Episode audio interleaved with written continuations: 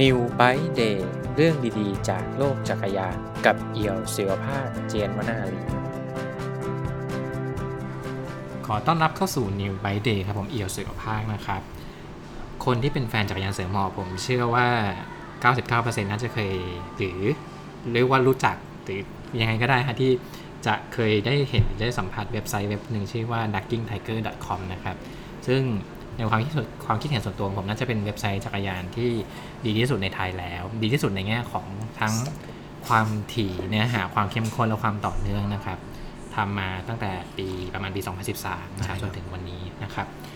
สิ่งที่ผมอยากจะมาชวนคุยวันนี้ก็คงเป็นเบื้องหลังของการทำ Ducking Tiger ซึ่งจริงๆแล้วไม่ค่อยได้ถูกเล่าหรือพูดถึงเยอะสักเท่าไหร่ในหลายๆที่นะครับ ตอนนี้ผมอยู่กับ คูณเทียนไทยสังกพันธานนท์นะครับ เป็นทั้ง founder และ editor in chief ของ duckingtiger.com ครับ สวัสดีครับคุณครับ สวัสดีครับผม ก็ขอบคุณคุณมากที่สละเวลามามาคุยเนาะดีครับ ช่วงนี้ยุ่งไหมครับตอนนี้ ตอนนี้พอดีมีเรียนโทอยู่ก็อาจจะวุ่นวุ่นๆนิดนึงครับอืมแต่ก็ทุกอย่างก็ยังเหมือนเดิมครับเรื่อยๆครับในฐานะคนที่ติดตาม ducking มาตั้งแต่แรกเนาะครับ ตอนนี้ดักกิ้งกับตอนที่เริ่มต้นมันก็เปลี่ยนไปเยอะนะครับ อยากให้คุณอัปเดตสถานะของเว็บนิดนึงว่า ตอนนี้มันเป็นยังไงบ้างนะตอนนี้มีอืมมี identity crisis ในมุมของคนทำครับ ยังไงยังไง แต่ก็เออเริ่มก็ลึกเลยเนาะได้ได้ดีเหมือนกัน ก็คืออ่าผมพูดเป็น layer ดีกว่าตรงนี้คือตอนเราเริ่มเว็บเนี่ย เราเป็นเหมือนแฟนจักรยานคนหนึ่งที่เราแค่มีความรู้สึกว่า ทำไมไม่มีสื่อจักรยานในเมืองไทย พูดในมุมที่เราอยากอ่านอืมเหมือนตอนที่เราอยู่ต่างประเทศ เราอ่านนิตยสารจักรยาน อ่านเว็บจักรยานเยอะทั้งๆที่มันก็สำหรับในมุมของเราตอนนั้น ซึ่งยังเด็กมากเนี่ยเรารู้สึกว่า เอ้ย สื่อแค่นี้ที่มันเป็นเรื่องเบสิกอย่างข่าวอัปเดตการแข่งขัน หรือว่าเรื่องการฝึกซ้อมอะไรพวกนี้ยังไม่มีเลยอืมเราคิดว่าเราก็น่าจะทำได้นะอืมอ่าเราก็เริ่มเริ่มจากตรงนั้นใช่ไหมครับเพราะงั้นมุมที่ผมเริ่มในตอนเด็กน่ะมันจะเป็นเหมือน เหมือนแฟนอืมเหมือนแฟนแฟนของกีฬานี้อืมอ่าที่อยากจะทำในสิ่งที่เราอยากให้มี อยากให้มันมีมาตรฐานเหมือนเหมือนที่ต่างประเทศเขามีนะครับนั่นคือความคิดแบบเบสิกเลยอืมทำมาสักพัก ผมรู้สึกอึดอัด รู้สึกอึดอัดกับตัวเอง รู้สึกอึดอัดกับงานที่ทำอืมอ่า จนเนี้ยจริง ๆ เรื่องเนี้ยผมเพิ่งจะมาตกตะกอนได้เมื่อเมื่อวานก่อนนี้เองนะครับอืมมันเป็นเรื่องที่เราสู้กับมันมานานแล้วแหละอืมแต่เรายังไม่สามารถที่จะ ภาษาอังกฤษเรียก articulate อะผมไม่แน่ใจภาษาไทยเรียกอะไรคือทำความเข้าใจกับมันด้วยตัวเองอืมอ่าก็อย่างที่บอกนะครับ คือจริง ๆ เราจะทำผมจะเขียนข่าวทุกวันจะรีวิวจักรยานทุกสัปดาห์มอะไรอย่างนี้ก็สามารถทำได้เนาะเออก็ก็เป็นมันอยู่ในศักยภาพที่เราทำได้ แล้วก็เป็นสิ่งที่เราทำมาตลอด แต่ในมุมหนึงเนี่ยในแง่ของคนทำงานสื่อ เราก็มีความรู้สึกว่ามันคับแคบ เรารู้สึกว่าเรามีไอเดียที่หรือหรือการนำเสนอในรูปแบบหรือในหัวข้อที่ กรอบของคำว่าจักรยานเสือหมอบจักรยานแข่งขัน มันไม่เพียงพอ มันมันแคบไปนะครับอืมผมว่าคงไม่ใช่เรื่องแปลกสำหรับคนที่ทำงานมานานเอ่อแต่ว่าเหมันกับว่าเราก็สมมุติเราทำงานในสายนี้มาสักพักรู้สึกว่าโอเค บทบาทหน้าที่ของเรารู้สึกว่าเราได้ทำทุกอย่างที่เราอยากทำแล้วอืมเราอยากจะกระจายออกไปอืมแต่ทีเนี้ย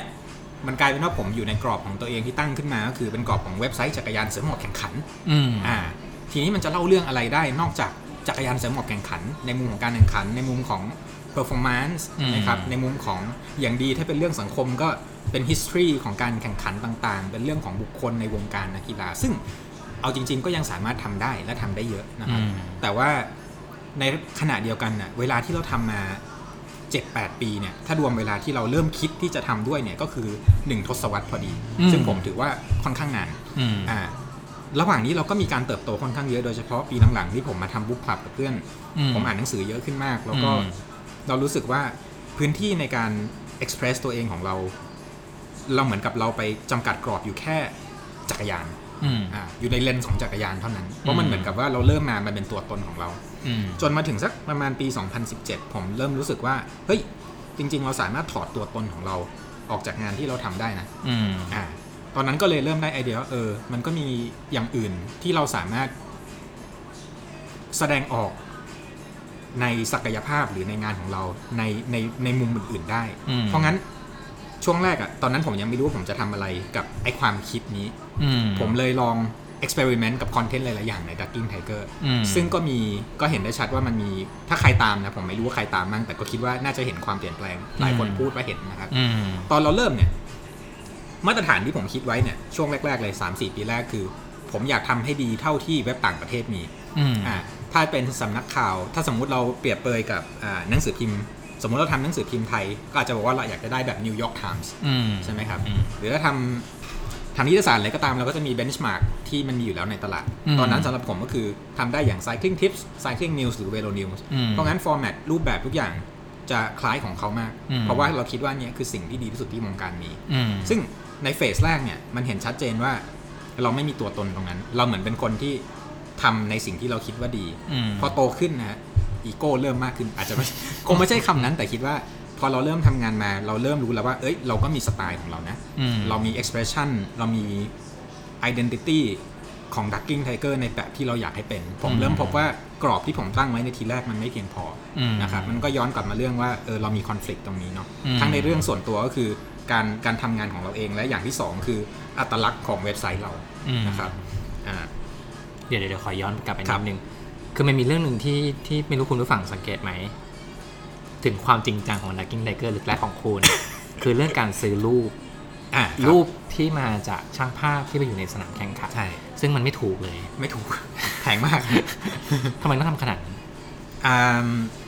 ก็ดีครับประเด็นนี้คือ ผมพอเราเป็นคนทำสื่อ เราเคยถูกคนขโมยเนื้อหาอืมอ่าเรื่องลิขสิทธิ์เป็นเรื่องที่ฝังลึกในใจผมมากอืมเพราะตั้งแต่เด็กมันไม่ใช่เรื่องที่เพิ่งเจอ แต่เป็นเรื่องที่เราโดนตั้งแต่เด็กเราเลยเหมือนรู้สึกว่ามันไม่ชอบทำว่ะ ตอนเด็กๆ ตอนอายุ14 15เนี่ยผมเริ่มเขียนงานส่งนิตยสารอืม นิตยสารคอมพิวเตอร์นิตยสารเกม อืม มีครั้งหนึ่งที่ส่งไปนิตยสารที่หัวใหญ่มาก เป็นนิตยสารคอมพิวเตอร์นำเข้าจากเมืองนอกนะครับอืม อ่าแต่มีเวอร์ชั่นภาษาไทย อืม ส่งไปเขาก็บอกว่าอะส่งมาเลยมีงานอะไรอืม ปั๊บปั๊บปั๊บปั๊บ เขาก็เงียบไปเราส่งไปแล้ว ปรากฏว่าสิ่งที่เกิดขึ้นคือเขาตีพิมพ์ออกมาผมเห็นว่าเฮ้ยนี่มันงานเรานี่หว่าอืมอ่าทั้งรีเสิร์ชทั้งหมดที่เราทำภาษาที่ใช้เขามีการเอาไปอีดิทนะครับ ไปปรับอืมอืมให้มันเข้ากับสไตล์ของเขา แต่เขาไม่แจ้งเราอืมและเขาไม่ให้เงินเรา ฝังใจตั้งแต่ตอนนั้น โอ้โห แค้นมาก แต่ตอนนั้นคือเราไม่มีพลังที่จะทำอะไรได้อ่าอ่าอ่ามันไม่มีเขาเขาเปลี่ยนแปลงเนื้อหา เราจนเราจะไปฟ้องไปฟ้องอะไรก็คงไม่ใช่เรื่องอืมก็เลยรู้สึกว่า ถ้าเราเป็นคนทำสื่อเราก็ไม่อยากจะไปละเมิดลิขสิทธิ์ใครแม้กระทั่งเรื่องรูปภาพที่เรารู้ว่ากว่าจะไปถ่ายมาแต่ละช็อตเนี่ยมันไม่ง่ายอืมนะครับอืมอ่าซึ่งก็เลยไปติดต่อเอเจนซี่แล้วก็ช่างภาพตรงๆว่าโอเค คุณขายยังไง ผมจะใช้เท่านี้อะไรเงี้ยก็เจรจากันไป แล้วเขาครับแล้วเขาเขาหมายถึงว่าเราก็ไม่ได้มี credibility ตั้งแต่ตอนแรกเนอะเขาให้เราเลยแหละ เราจ่ายครับเขาก็ให้เขาก็ให้จ่ายไปเขาเพราะงั้นคือคือมันคือ transaction ครับก็อืมใครมีเงินจะจ่ายก็เอามีสิทธิ์ใช้อืมครับอืมอืมเขาก็เป็นอย่างนั้นอืมครับไอ้คริสิสที่ว่าเนี่ยมันมันเป็นเพราะว่าเราเราทำมันโดยที่เราทุ่มความเป็นตัวตนเราไปตั้งแต่ตั้งแต่ตอนแรกปะเพราะผมผมสังเกตว่าตอนแรกที่ที่คุณทำดักกิ้งอะมันมีความไม่ใช่บล็อกหรอก แต่ว่ามันเป็นเหมือนเราเอาแบบความชอบส่วนตัวของเราอะใส่ลงไปในงานแบบ เต็มที่มากแล้วเราก็จริงจังกับมันมาก ใช่ มันจริงจังจนจนถึงขั้นที่แบบว่า อยู่ในระดับที่แบบสูงมากนะทั้งในแง่ของคุณภาพของเนื้อหา คุณภาพของภาพคุณภาพของเลเยอร์หรือครัเทมบเพลตต่างๆอะไรอย่างเงี้ยครับ อืม อืม จะว่าอย่างนั้นคืออันนี้ก็ลึกลึกอีกขั้นหนึ่งนะครับ อันนี้หลายคนอาจจะไม่เคยได้ยิน แต่ว่าช่วงที่ผมเริ่มทำเว็บเนี่ยผมก็มีปัญหาบางอย่างในชีวิตที่ เรามีความรู้สึกว่างานที่เราทำอะมันจะเป็นทางออก เป็นทางออกหนึ่งของเราในตอนนั้น ซึ่ง โดยที่เราไม่รู้หรอกว่ามันจะสำเร็จไหมอืมแต่ผมทุ่มให้มันตรงนั้น แล้วผมก็คิดว่ามันต้องเวิร์กว่ะอืมอ่า มันก็เลยไม่ใช่การทำเล่นอะมันถึงมันจะเป็นงานอดิเรกที่เราชอบ แต่โดยนิสัยครับ ผมเป็นคนทำอะไรแล้วชอบชอบลงหมดอืมอ่าชอบไปให้สุด ชอบไปให้ลึกที่สุดอืมที่จะทำได้อืมอ่ามันก็เลยออกมาในสิ่งที่เอียวพูดเมื่อกี้อ่าว่ามันมีเออถ้าใครถ้าใครมาอ่านก็จะพอน่าจะเห็นว่าเฮ้ยมันไม่ใช่ว่าคุณไปแปลเขามา อะไรอย่างเงี้ยคือเราได้ทำการศึกษาเราได้ลองแล้ว เราถึงเอามาเล่าหรือแม้แต่เรื่องการแข่งขันที่มันเป็นวิเคราะห์การแข่งขันพวกเนี้ยเราก็ลงลึกมากกว่าแค่ที่เราดูหรืออ่านมาอืมเราก็พยายามหาอะไรมาเสริมเหมือนทำรีเสิร์ชเลยครับเอาจริงอืมอืมๆแต่พยายามทำในลักษณะที่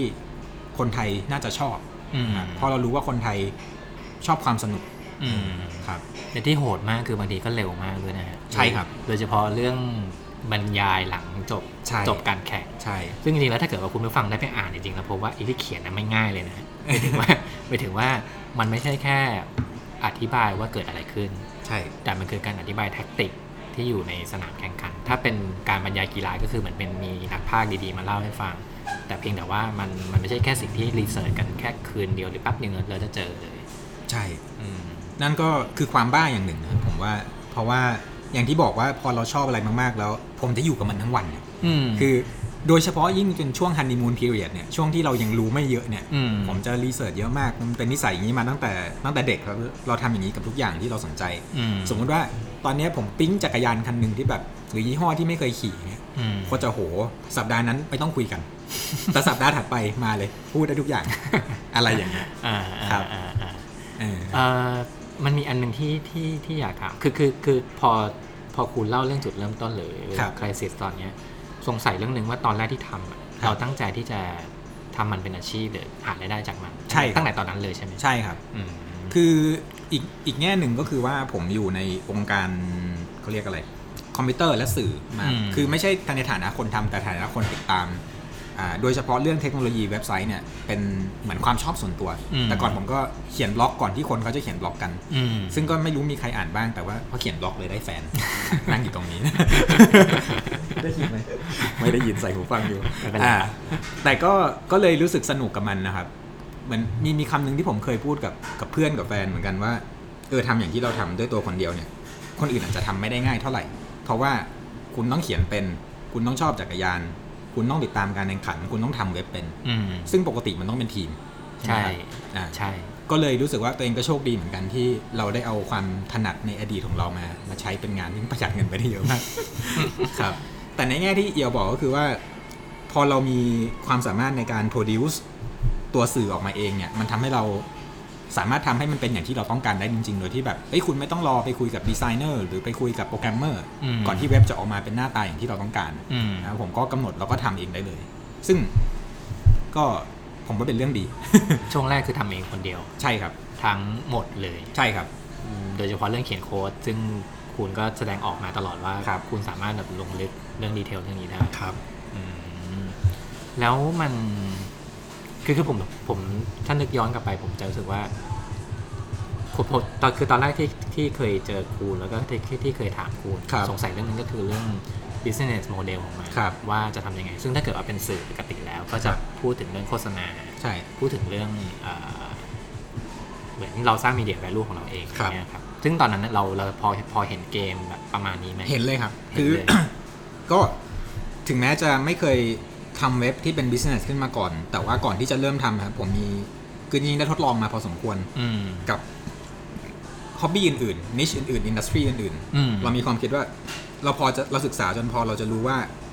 ถ้ามันเป็นออนไลน์ business ในโมเดลแบบสื่ออย่างเงี้ย อืม เราจะหาเงินจากอะไรได้บ้าง อืม แต่นั้นผมดูจากเคสของต่างประเทศเป็นหลักเพราะตอนนั้นผมอยู่ต่างประเทศแล้วก็ทำ research เรื่องนี้ให้ ให้บริษัทที่ทำฟรีแลนซ์ด้วยอะไรอย่างเงี้ยครับอืมก็เลยพอจะรู้ว่าเออพวกบล็อกเกอร์เขาหาเงินกันยังไงอืมนะครับก็ก็พอจะมั่นใจว่าโดยคุณภาพที่เราน่าจะทำได้ กับช่องว่างในวงการที่ไม่มีใครทำสื่อจักรยานตรงเนี้ย เราน่าจะเข้ามาได้อยู่อืมแต่ไม่รู้หรอกว่ามันจะไปได้ขนาดไหน สมัยนั้นโมเดลเรื่อง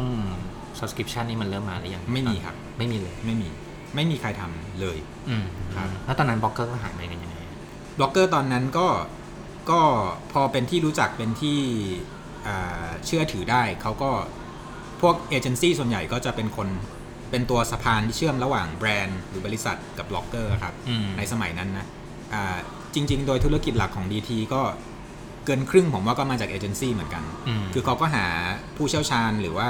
คนที่มีชื่อเสียงหรือเป็นที่รู้จักใน niche บางประเภท เช่นอย่างของเราคือจักรยานอืมในด้านสุขภาพในด้าน outdoor อืมครับในอีกครึ่งหนึ่งก็คือเรา คุยกับคนในวงการโดยตรง ผู้นำเข้าอ่าแบรนด์ที่อยู่ในด้านกีฬาต่างๆ ที่เกี่ยวข้องนะครับอืมประมาณนั้นอืมช่วงปีแรก ๆ นี่เราเราบริหารเวลายังไงครับ คุณทำ tracking tiger แบบเต็มเวลาเลยไหม full time ครับอืมแล้วมีอาชีพอื่นไหมครับ ตอนนั้น ไม่มีครับอืมอืมทำไมมั่นใจขนาดนั้น เอาใหม่ทำไมจริงจังขนาดนั้นทำไมถึงถึงเชื่อมันขนาดนั้นในมุมไหนครับ เอางี้ก่อน ในมุมว่ามันจะเลี้ยงเราได้ อืม เพราะว่าคนที่ทำได้ไม่เท่าที่ผมคิด ในมาตรฐานที่ผมคิดเขาอยู่ได้อืมนั่นแสดงว่าถ้าเราทำได้ดีกว่านั้น เราก็ต้องอยู่ได้ อืมอือืมมอืมอืมซึ่งถ้าเอาแค่ในเมืองไทยจริงๆ ถ้าเว็บจักรยานสมัยนั้นก็ไม่มีเลย แต่ถ้าเรามองกว้างออกไปคือดูแวดวงกีฬาอื่น ๆ บล็อกอื่น ๆ หรือว่าอ่า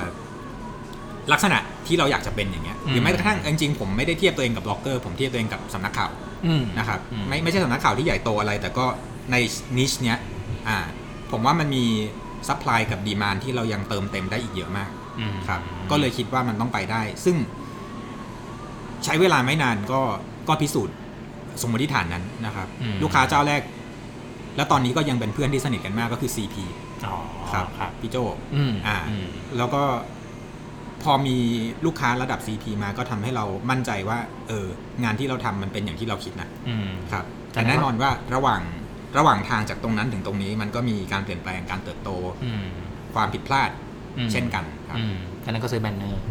ซื้อ banner ซื้อ advertorial อืมครับครับแล้วลูกค้าที่เป็นแบรนด์จักรยานเข้าตอนไหนอะปีที่สองครับอืมอืมปีแรกผมว่ามีรายได้อืมอืมครับ2013คือเป็นปีที่แบงค์เลยอืม แต่ก็คิดอยู่แล้วว่ามันน่าจะประมาณนี้เพราะเนเจอร์ของการเป็นเว็บไซต์พวกนี้มันก็ต้องใช้เวลาในการสร้างความน่าเชื่อถือ แล้วก็สร้าง traction สร้างกลุ่มคนอ่านอืมครับอืมอืมอืมแต่ตอนนั้นน่ะ พอเราเริ่มทำเราค่อนข้างจริงจังกับมันจนทำให้เราลืมนึกไปนะว่าว่า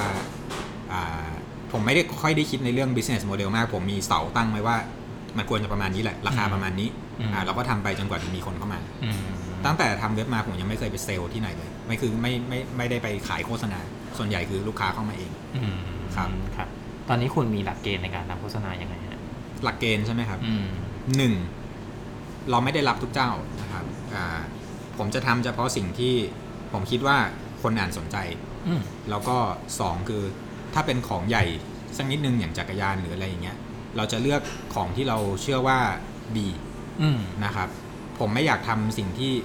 ถ้าเราไม่สนใจจะทำนะโฆษณา ก็อันนี้ผมไม่รู้ในมุมของคนทำโฆษณาจะคิดยังไงนะอืมอาจจะคิดว่าแบบเอ้ย คุณทำโฆษณาคุณต้องทำได้ทุกอย่างอืมสำหรับเรา มันมีความผูกพันกับงานที่เราทำกับงานอดีเลกนี้เกินกว่าที่จะแบบทำจับฉ่ายครับอืมอ่าถ้าไม่สนุกผมรู้สึกว่าทำได้ไม่ดีอืมอ่าก็เลยนั่นคือเกณฑ์หนึ่งคือจะเลือกของอืมอ่าอย่างสมมุติถ้าเป็นของแบบ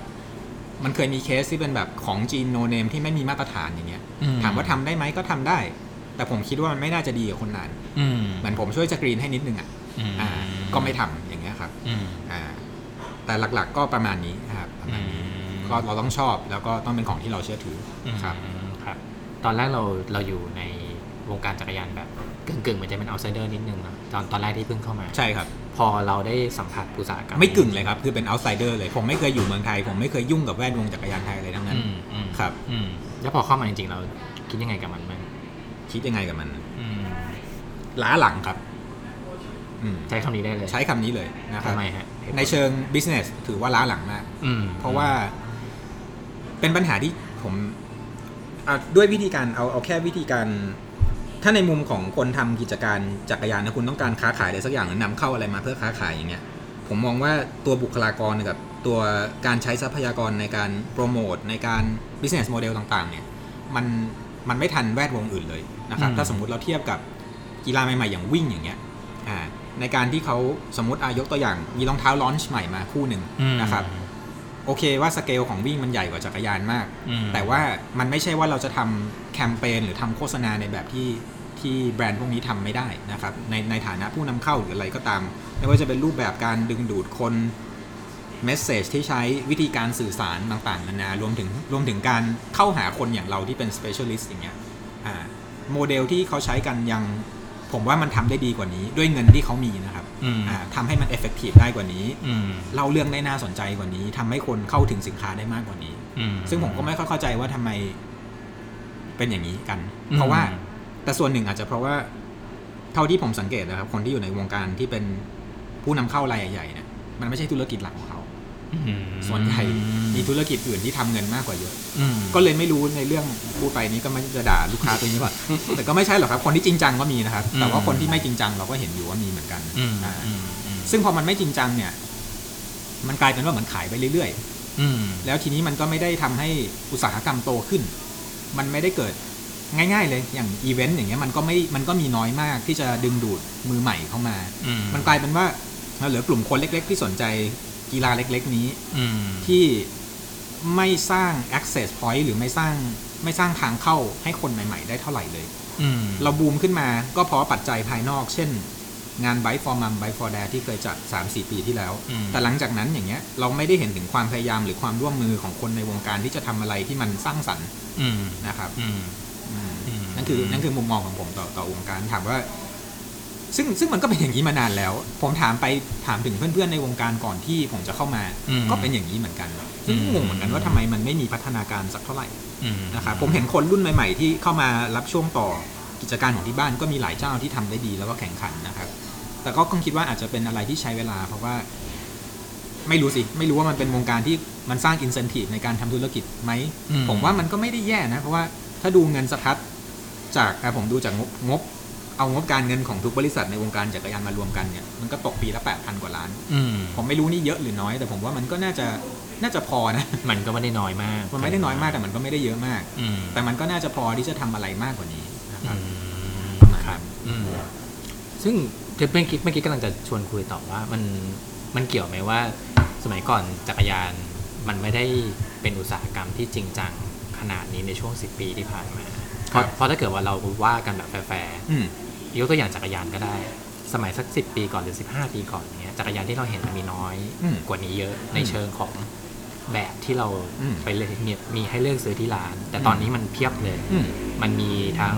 เสือหมอบอะเสือภูเขามีอยู่แล้วครับอีไบค์แกลเวลต่าง ๆ ก็มีครับคนกล้านำเข้ามามากขึ้นครับแล้วก็ค่อย ๆกำลังพัฒนามากขึ้นครับอืมซึ่งคุณเห็นเห็นพัฒนาการตรงนี้ไหมเห็นว่าครับ คือคือคือเราเห็นชัดเจนว่าจริง ๆ ประเทศไทยเนี่ย เป็นหนึ่งในประเทศที่มีช้อยส์ ในการเลือกซื้อเยอะอืมน่าจะเป็นอันดับต้นๆ เยอะกว่า เอาจริงๆเยอะกว่าประเทศอย่างเนเธอร์แลนด์ที่ผมเคยอยู่ ซึ่งเป็นประเทศที่เป็นเมืองหลวงจักรยานอืมจะว่าอย่างนั้นก็ได้แล้ว choice ในการเลือกในในเชิง commerce เนี่ย เราเหนือกว่าเขาแบบไม่รู้จะพูดยังไงเลยอืมอยู่นู่นผมหาของที่ผมจะใช้ basic basic ยังแทบไม่ค่อยจะได้ จริงๆ ถ้าเกิดว่าใครเคยไปเอ่อเนเธอร์แลนด์หรือครับโคเปนเฮเกนหรือเมืองที่เป็นเมืองครับฝั่งยุโรปที่ดังเรื่องจักรยานเนี่ยครับ ก็จะพบว่าคือจักรยานเขาเยอะจริง แต่ว่ามันเป็นจักรยานเก่าจะเยอะใช่ร้านก็ไม่ได้มีใช่อะไรที่มันหรูหรามากคือคือพูดอย่างนี้ก็ไม่แฟร์กับประเทศพวกนี้เพราะว่าอ่าเขาใช้จักรยานในชีวิตประจำวัน ส่วนเราเนี่ยใช้เอาเฉพูดถึงเฉพาะวงการเสือหมอบแล้วกันอืมเรามันเป็นเหมือนวิถีชีวิตเป็นไลฟ์สไตล์เป็น hobby อืมอ่าซึ่งเราอาจจะจริงจังเรื่องนี้กว่าเขาอืมอ่ายกยกตัวอย่างง่ายๆซึ่งผมว่าหลายคนเคยเจอถ้าเคยไปเที่ยวยุโรปก็คือ จักรยานเสือหมอบที่เขาขี่กันเนี่ยมัน ไม่ใช่รุ่น top เหมือนที่คนไทยนิยมกันอืมอะไรอย่างเงี้ยใช่ใช่ก็จะเป็นรถรุ่น 3-4 ปีที่แล้ว แต่ก็ยังขี่กันอยู่ยัง happy กันอยู่ เพราะว่า mindset ผมว่า mindset ในการใช้ของมันค่อนข้างต่างกันอืมครับมีเรื่องหนึ่งที่ที่ที่ผมคือนึกขึ้นได้คือเวลาที่เราไปร้านจักรยานเนี่ยครับเจ้าของร้านก็เคยแชร์ ผมว่าถ้าเกิดว่าเป็นฝรั่งปั่นจักรยานเนี่ยเขาใช้คันหนึ่งนานมาก ใช่ใช่คือผมเคยไปเห็นพวกทริปที่ที่มีเป็นทริปที่เกิดขึ้นในไทยทริปจักรยานอืมมีนักปั่นชาวไทย นักปั่นที่เป็นชาวต่างชาติ ชาวไทยนี่ตัวท็อปทุกถูกทุต้กองชิ้นเลยนะครับ แต่ว่าที่เป็นชาวต่างชาตินี่คือแบบเกียร์ยังเป็นไทก้าใช่ล้อยังเก่าอยู่ แต่ว่าเราดูออกอะว่าเขาขี่ครับเออคือมันมันมันใช่ต่างกันมันใช่ต่างกันใช่อืมอืมซึ่งไม่ได้มีใครดีกว่าหรือแย่กว่าในมุมนี้นะ แต่แค่เป็นเป็นความต่างในเชิงวัฒนธรรมอืมและแนวคิดมากกว่าอืมครับอืมคุณสงสัยไหมว่าทำไมคนไทยถึงแบบชอบซื้อจักรยานรุ่น top หรือผมว่ามันไม่ใช่แค่จักรยานครับผมว่ามันเป็นกับแทบจะทุกอย่างที่มันเป็นอะไรที่เป็น hobby และแสดงออกตัวตนของเราได้ อืมถ้าไปวงการอื่นๆ อย่างหูฟงหูฟังอะไรอย่างเงี้ยอืมมันก็จะมีการเนี่ยคุณต้อง up ไปเรื่อยๆอะไรอย่างเงี้ยแต่ว่าโดยเฉพาะจักรยานเนี่ยผมว่าด้วยความที่มันเป็นกีฬาที่หนึ่งคือมันโซเชียลอืมจักรโดยเฉพาะจักรยานเสือหมอบเราไม่ขี่คนเดียวอืม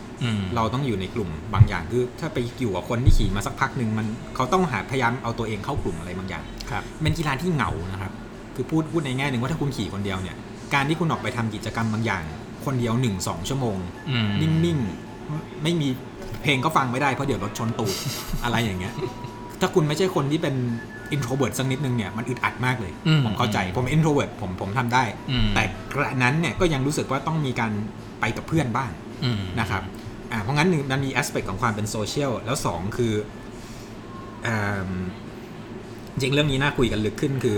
ของที่เราเลือกใช้มันก็สะท้อนความเป็นตัวตนของเราอืมอ่าในมุมนั้นว่าแบบเอ้ยคุณเลือกแบรนด์จักรยานนี้ สมัยก่อนเนี่ยสักเจ็ดแปดปีเก้าปีที่แล้ว เราก็จะมีทริปของผู้นำเข้านะเช่นทริปของ Trek trip ของ Bianchi trip ของ Specialized ซึ่งแข่งขันมาก ช่วงนั้นคือทุกเดือนมีทริปแล้ว มันเกิดการรวมตัวของคนที่ใช้ของที่เหมือนกันนี่จะเรียกว่าทุกสัปดาห์เลยดีกว่า ใช่ เป็นเป็น community ขึ้นมาอืมนะครับอ่าถึงแม้ตอนนี้จะไม่มีทริปลักษณะนั้น คนก็ยังเชื่อมโยงกันด้วยของที่ตัวเองใช้และซื้อเช่นแบรนด์เสื้อผ้าที่ใส่ เช่นเฮ้ยขี่รถยี่ห้อเดียวกัน มันมีความรู้สึกเอ้ยมันมี connection เข้าหากันอืมอ่าแต่ผมว่าในมุมของว่าทำไมใช้รุ่นท็อปอย่างเงี้ย อันนี้น่าจะเป็นลักษณะของคนเอเชียอืมที่ อ่าทำไมคุณเห็นผู้หญิงเดินในห้างต้องมีกุชชี่มีชาแนลมี Louis Vuitton ใช่ไหมครับอ่าแต่ในขณะที่เวลาไปเดินผมไปเดินช็อปในยุโรปเนี่ย คนยุโรปเขาไม่ถือของแบรนด์เนมอืมอ่าเราไม่ได้ value ตรงนี้มันต่างกันซึ่งซึ่งผมไม่ตัดสินนะอืมอ่าอืมผมก็ผมก็ชอบที่จะใช้ของรุ่นท็อปผม happy กับมัน มันเป็นสิ่งที่เราเห็นประสบการณ์กับตัวเราเองด้วยใช่ แต่เหตุผลอาจจะต่างกัน ผมมีเพื่อนที่ชี้นิ้วว่าต้องเอารุ่นท็อปอืม ด้วยอะไรไม่รู้แต่ต้องเอาอืมซึ่งก็ fair enough ถ้าคุณมีเงินจ่ายใช่ไหมอืมสำหรับผม ผมอาจจะอยู่กับจักรยานมาเยอะขี่มาเยอะ factor หลักคือ performance อย่างเงี้ยอืมเราก็มองว่าตัวท็อปเนี่ย performance มันต่างค่อนข้างชัดเจนอืมโอเค คุณต้องจ่ายเพื่อให้ได้ตรงนั้นมา แต่ก็อะแต่ละคนก็มีเหตุผลไม่เหมือนกันอืมอีกปัจจัยผมว่าที่สำคัญก็คือบ้านเราซื้อของจักรยานค่อนข้างถูกครับเทียบกับประเทศอื่น มันทำให้การมันทำให้การเข้าถึงรุ่นท็อปเนี่ยง่ายกว่าคนอื่นอืม สมัยก่อนนะครับ ชัดเจนมาก สมัยนี้จักรยานราคาแพงขึ้นเรื่อยๆทุกปี อืมอ่าเพราะงั้นก็ เพราะงั้นก็อาจจะซื้อยากขึ้น แต่ว่าที่เคยคุยกับผู้นำเข้าเนี่ย ผมยกตัวอย่างแบรนด์ Specialized ให้ได้ง่ายๆทุกคนรู้จักเสือหมอบ Specialized เนี่ยเราจะสังเกตว่ารุ่นที่นำเข้ามาขายเนี่ยตั้งเป็นทศวรรษแล้ว มีแค่รุ่น S-Works คือตัวท็อปอืมกับใช่รุ่นใช่เริ่มต้น เริ่มต้นเลย เริ่มต้นอืมแบบ basic เลย ซึ่งไอ้ตรงกลางเนี่ยมันหายไปใช่ใช่ไม่ค่อยเห็นนะคันละห้าหกหมื่นเนี่ยทำไมไม่มีมีแต่แบบสองสามหมื่นกับสองสามแสนอืมอ่า ซึ่งก็พบว่าเออมันเป็นลักษณะของตลาดเหมือนกันนะ อย่างนิสัยคนขี่จักรยานเสือหมอบที่ผมเห็นอย่างหนึ่งคือ ขยันอัปเกรดชอบลองอืมพอความชอบลองเนี่ยคนหนึ่งขี่จักรยานได้แค่ทีละคันเขาก็จะขายของที่เขาเคยใช้ มันมีคำแนะนำคำหนึ่งเวลาที่ซื้อเลือกซื้อจักรยาน คือเขาให้บอกว่าให้เลือกแบรนด์ที่ขายต่อง่ายถูก นั่นเป็นเรื่องจริงครับ เพราะว่าแบรนด์ดังๆก็ขายมันมีสภาพคล่องเยอะกว่า ราคาไม่ลดขายง่าย ก็กลายเป็นว่าของในตลาดมือสองเมืองไทยนี่คึกคักมาก อืมใช่ใช่ใช่รถตัวท็อปมีการหมุนเวียนแทบจะตลอดเวลาอืมอ่าเพราะงั้นแล้วแทนที่จะมาซื้อรุ่น mid range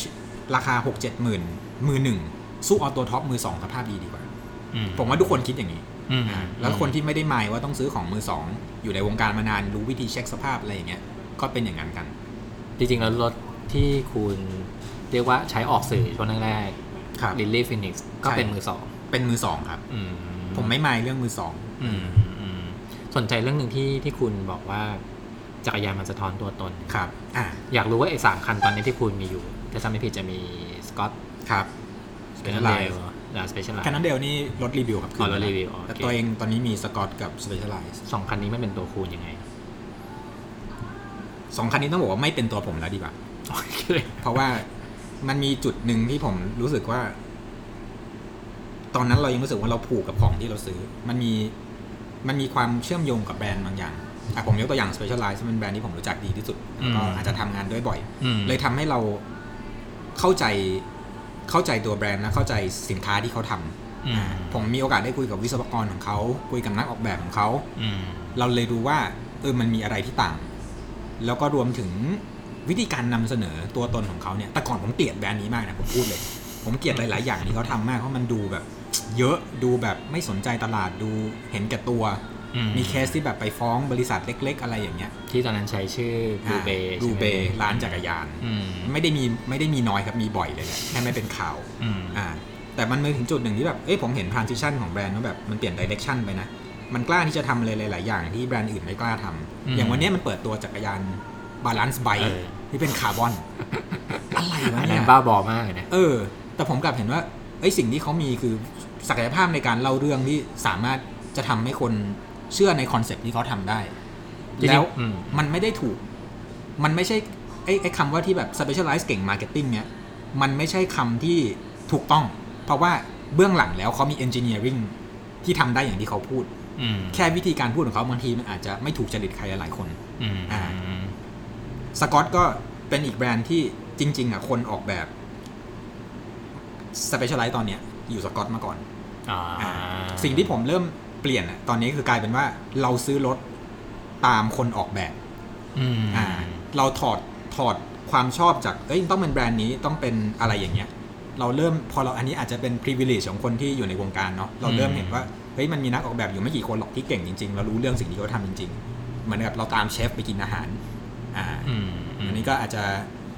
ไม่ใช่เรื่อง mass เท่าไหร่เพราะคนส่วนใหญ่ไม่รู้อืมและอาจจะไม่ได้สนใจด้วย มันก็เหมือนซื้อของตามดีไซเนอร์ใช่ใช่อืมแต่ดีไซเนอร์ตรงนี้ไม่ใช่ตัวแบรนด์ละอืมอ่าอืมซึ่งถ้าอย่างคนที่เขาอยู่ Specialized ตอนนี้เขาย้ายไปแบรนด์อื่น แล้วก็สร้าง product ขึ้นมาที่น่าสนใจผมก็อาจจะตามไปอะไรอย่างเงี้ยอืมครับอืมครับ แต่เรื่องตัวตนอันนั้นน่ะ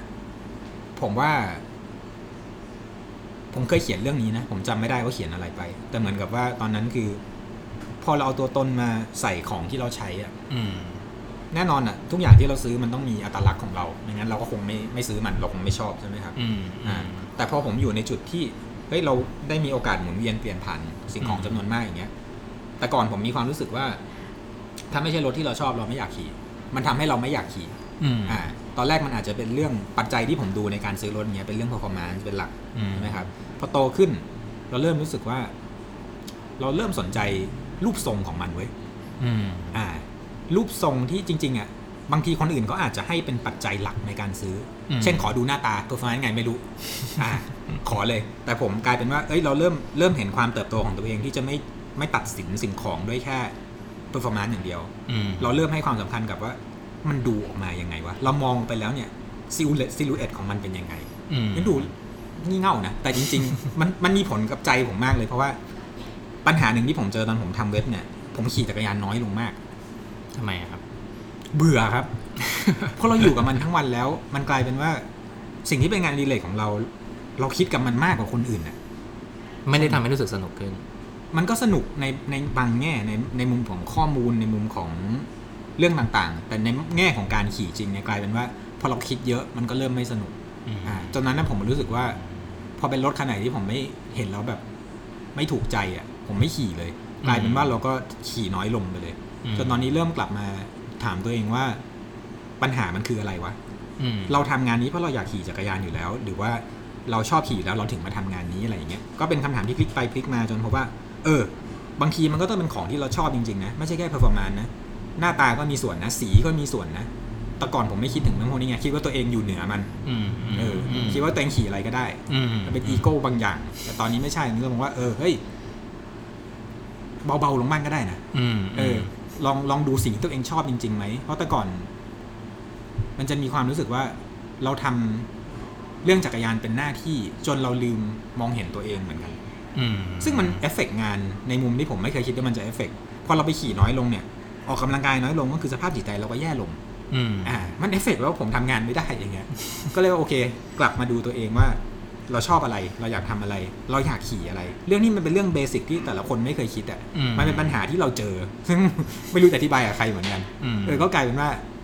มันได้เกิดการตกตะกอนและการเติบโตขึ้นอืมครับ จนถึงตรงเนี้ยผมค่อนข้างแฮปปี้ว่าเราไม่ attach กับกับแบรนด์กับ performance กับอะไรมากแล้ว เราเลือกสิ่งที่เราชอบ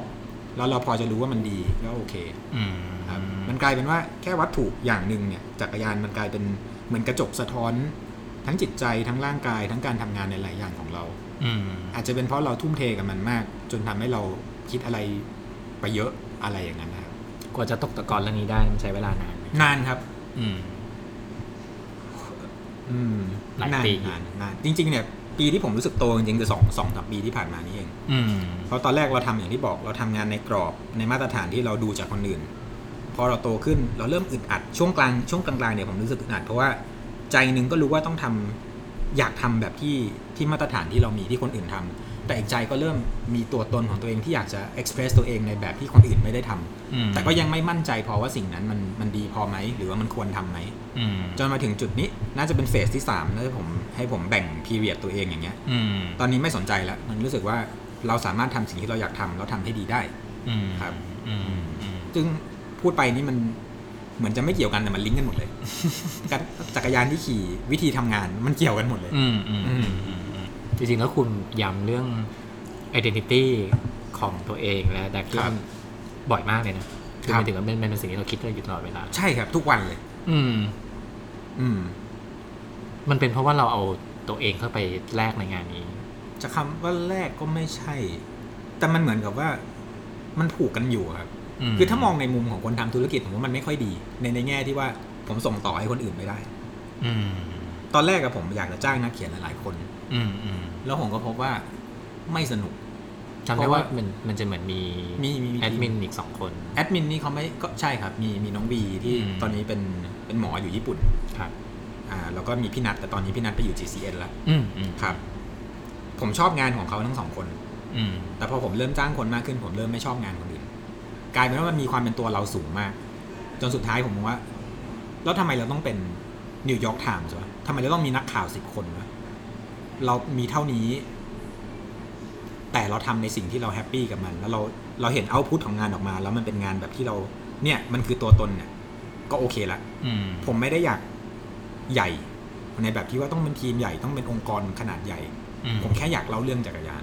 แต่ถ้ามันสามารถเลี้ยงผมได้เนี่ย ผม happy แหละอืม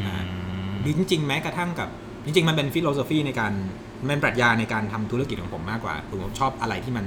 เล็กแต่มีประสิทธิภาพอืมอ่า ผมไม่ชอบยุ่งกับคนเยอะด้วยความเป็น introvert ส่วนหนึ่งอืมไม่ชอบบริหารคน แต่ผมอยากดูที่ผลงานอืมอ่าอืมก็คงเป็นลักษณะนั้นไปครับอืมอืมช่วงแรกๆที่คุณบอกว่าคุณมีปัญหาเรื่องกรอบครับ ที่วางไว้ว่ามันต้องเป็นเสือหมอบและการแข่งขันมากเกินไปอะไรเงี้ยครับพอมันเริ่มตกตะกอนขึ้นแล้วเนี่ยเราอยากที่จะขยายดักกิ้งพูดเรื่องอื่นบ้างไหมใช่ครับ ถ้าจะให้พูดเลยก็คือเป็นแพลนของปีหน้า และปีถัดๆไปก็ได้อืมในแง่หนึ่งนะผมว่า วิธีการพูดถึง